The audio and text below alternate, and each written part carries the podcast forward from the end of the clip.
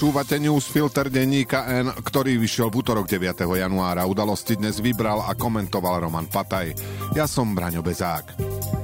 Dnes o tom, že bytová otázka predsedu Fica sa vyriešila k jeho plnej spokojnosti, tiež o tom, že v smere sa už zabudli aj hambiť a že druhá polovica minulého roka sa vymkla z klimatických tabuliek.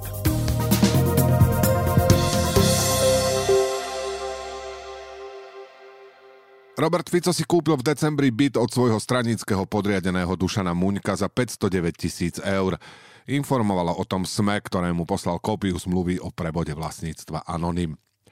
Pol milióna eur pôsobí ako vysoká suma, ale len do porovnania s bežnými cenami za nehnuteľnosti v rovnakej lokalite. Fico býva v lukratívnej adrese nedaleko Ministerstva zahraničných vecí a Bratislavskej hlavnej stanice. Úžitková plocha bytu je 128,85 m štvorcového. Patrí k nemu ešte terasa s rozlohou 186 m štvorcových, pivnica a dve garážové státia. Rôzni odborníci aktuálnu cenu nehnuteľnosti na základe toho odhadujú od 750 do 850 tisíc. Ide o ľudí z realitiek, čo sa vyznajú, preto nie je dôvod neveriť im. Znamená to, že Fico v porovnaní s trhovou cenou ušetril možno až 350 tisíc eur. To však nie je jediné šťastie, ktoré predsedu Smeru pri kúpe postretlo. Muňko je až taký veľkorysý predajca, že mu byt podľa vlastných slov a vlastnej zmluvy predal lacnejšie, ako ho v roku 2019 kúpil. Vtedy tvrdil, že stál približne 600 tisíc, teraz ho predal takmer o 100 tisíc lacnejšie. S tým, že dohodnutá cena bola 551 tisíc, ale odpočítali z nej 42 tisíc, ktoré Fico zaplatil na nájomnom. Ceny nehnuteľností pritom od Muňkovej kúpy prudko stúpali a aj napriek horšiemu roku 2023 neexistuje žiadny ekonomicky racionálny dôvod, prečo by mal predajca na obchode tratiť. Zhrnuté. Fico kúpil byt od svojho podriadeného oveľa lacnejšie, ako je na trhu bežné. A Muňko na tom prerobil ešte aj v porovnaní s tým, koľko dobytu oficiálne sám investoval. Kým Fico nevysvetlí, ako je taký zázrak možný a nič nenasvedčuje, že by to mal v pláne urobiť, umožňuje to všemožné úvahy od tej, či by naozaj patril Muňkovi, po tú, či svoju stratu nedobehne inak. Podľa zmluvy má Fico prvú 150 tisícovú splátku zaplatiť do troch mesiacov od dátumu podpisu. Zvyšných 359 tisíc do 6 mesiacov. V tejto chvíli teda nevieme, ako presne a z čoho Muňka vyplatí. To je ďalší detail, ktorý by verejnosť mala poznať, ale Fico je o ňom nebude chcieť povedať. Možno ide len o náhodu, ale skôr sa zdá, že termín obchodu je načasovaný po parlamentných voľbách schválne. Fico bude mať v septembri 60 a hra na to, že býva po podnájmoch, ho už nebaví. Pred voľbami by si však toto nemohol dovoliť dokonca ani pred svojimi voličmi. Keď ich vyhral, stal sa premiérom a odvtedy robí všetko preto, aby prípadné pochybnosti súvisiace s jeho príjmami nemal kto preverovať a jeho voličov nezaujímali. Bývalý podpredseda Smeru Pavol Paška síce umrel, ale jeho krédo vyhraj voľby a môžeš všetko je v strane väčšine živé. Inak by politik, ktorý predtým býval u podvodníka z DPH a teraz nakúpuje vo výhodnom výpredaji, chápal, že je jeho povinnosťou vyvrátiť pochybnosti. Predseda vlády Robert Fico zverejnil video z porady, počas ktorej dával pokyny štyrom dospelým ľuďom, ako majú bojovať s vysokými cenami potravín. Od prvej do poslednej chvíle zo záberov kričí, že ide o inscenáciu, ktorej výsledkom nebude to, čo sa snaží predstierať.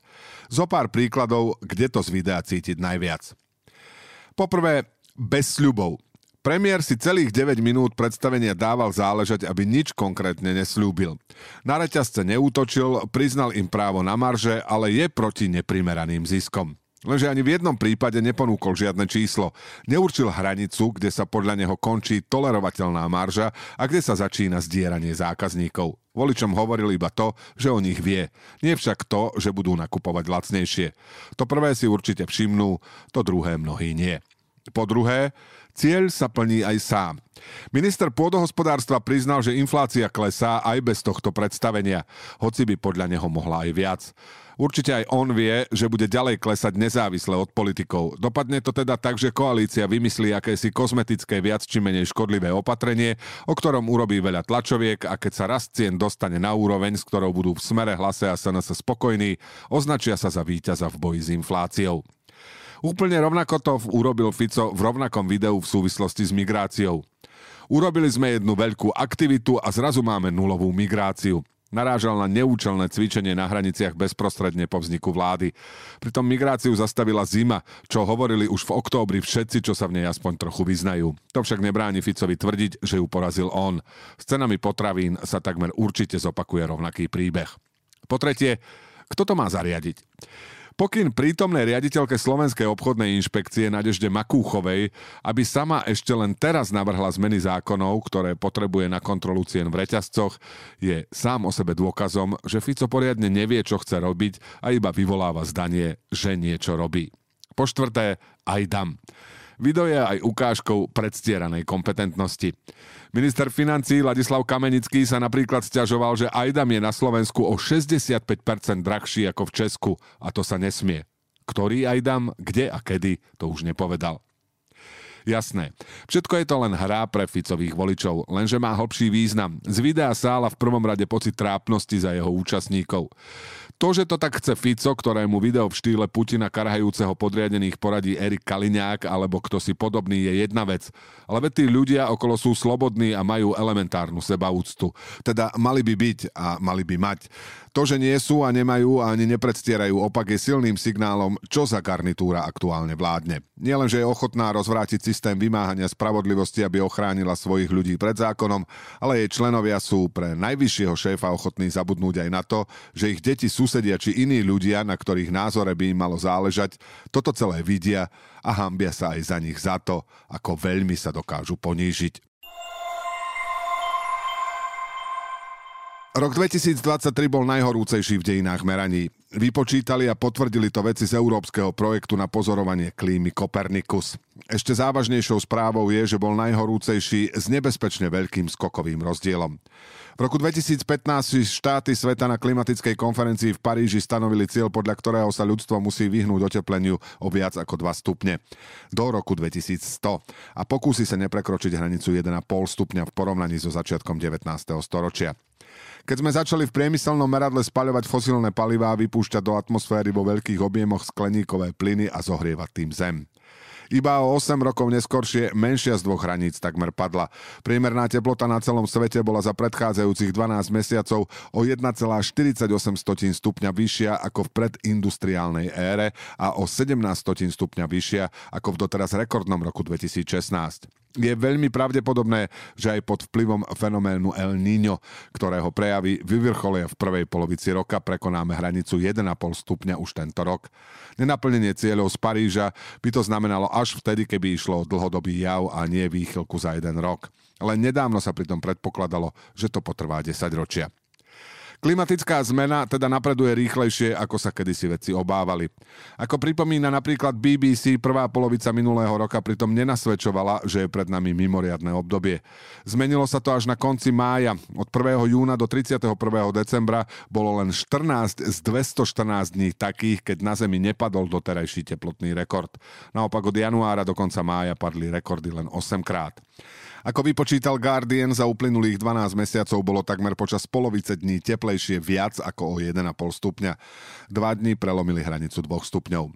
Extrémy, ktoré sme pozorovali v posledných mesiacoch, sú dramatickým dôkazom toho, ako sme sa vzdialili od klímy, v ktorej vznikla naša civilizácia, povedal vedecký riaditeľ Kopernikusu Carlo Buentempo.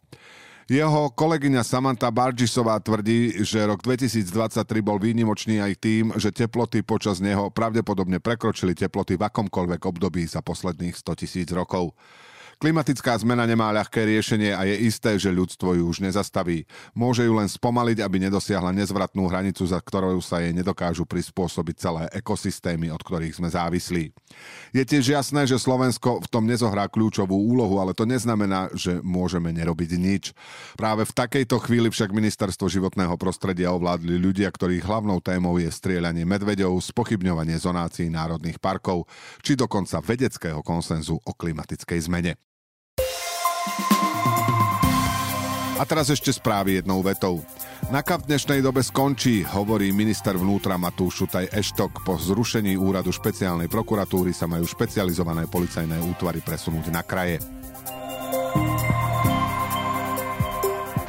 V zbierke zákonov vyšlo rozhodnutie o vyhlásení prezidentských volieb. Oficiálne už beží volebná kampaň. Kampaňové materiály musia byť označené a platby musia plynúť cez transparentné účty.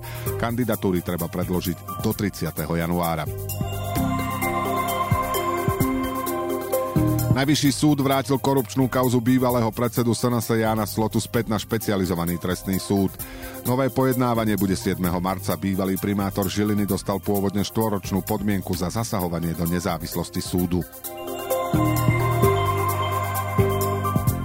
Rezort vnútra musí doplatiť plat policajtovi Štefanovi Mašinovi, ktorého minister vnútra Matúš Šutaj Eštok postavil po nástupe do funkcie mimo služby. Mašin je jedným z obvinených vyšetrovateľov NAKA, ktorý má status chráneného oznamovateľa. Minister financí Ladislav Kamenický nevidí dôvod, aby sa prezidentka obrátila pre rozpočet na ústavný súd. Zákon podľa neho nehovorí o tom, či výdavkové limity majú byť prijaté pred rozpočtom alebo po ňom. Minister životného prostredia Tomáš Taraba chce zaviesť koncesie pre podnikateľov v cestovnom rochu vo Vysokých Tatrách. Zároveň by mali platiť 2 až 3% z obratu na činnosť TANAPu. Firma, ktorá prevádzkuje Košickú krov arénu, prestala splácať štátny úver, píšu hospodárske noviny. Environmentálny fond, ktorý je požičal 1,3 milióna eur, odstúpil od zmluvy a hovorí o dražbe. Udalosti do dnešného newsfiltra vybral a komentoval Roman Pataj a na záver posledné slovo odo mňa. Na ostatnom videu Roberta Fica, kde panovnícky rieši problémy poddaných s vysokými cenami potravín, mi prekážajú dve veci. Jednak prevedením kazí dobré meno slovenského ochotníckého divadla a bol som aj sklamaný, že človek, ktorý dokáže znížiť cenu bytu skoro o štvrtinu, nám, čo si chceme kúpiť len aj dam, neprezradil, ako sa to robí.